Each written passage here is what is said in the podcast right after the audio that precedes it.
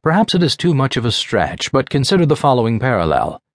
Gabriel Vahanian's The Death of God, the first book in Death of God theology, was published in 1957. In that same year, the evangelist Billy Graham held a mission in New York City's Madison Square Garden, where he filled the arena every night from May 15 to September 1. The mission was labeled the New York Crusade, and over the course of its 16 week duration, more than 2 million people attended. The success of the crusade solidified Graham's national profile as the voice of American evangelicalism. Less than a decade after the publication of The Death of God, Time magazine published its famous cover story on the Death of God movement. When published, it was the best selling issue in the magazine's history. Yet only three years later, the cover read, Is God Coming Back to Life? In a letter from the publisher, Time editors wrote, on April 8, 1966, Times cover posed the question Is God dead? The story discussed the emergence and growing voice of the God is Dead school of theologians. It proved to be one of the most provocative articles the magazine has ever run, and for months the arguments and addenda kept coming in from concerned readers. Recently, the Death of God theologians have fallen silent while ministers of all denominations have embarked on new, dynamic ways of bringing the divine back into daily existence. Hence, Time's follow up cover story Is God Coming Back to Life? If the death of God theologians fell silent, Graham's fame only grew. He would become the spiritual advisor to a nearly 50 year succession of U.S. presidents, beginning with Dwight Eisenhower and ending with George W. Bush.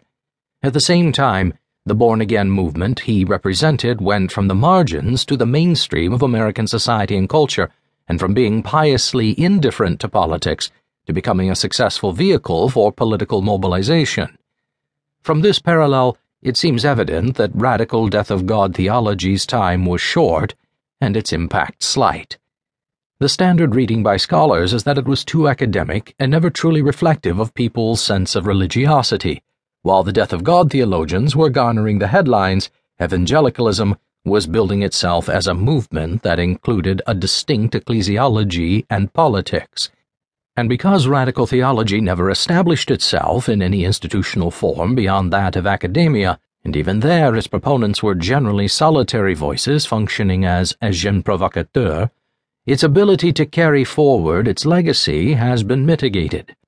Thus, one cannot help but wonder at the parallel between Lawrence returning from the battlefield triumphant as the general of an Arab army, but nevertheless disillusioned, and the long fallow period of relative obscurity for radical theology.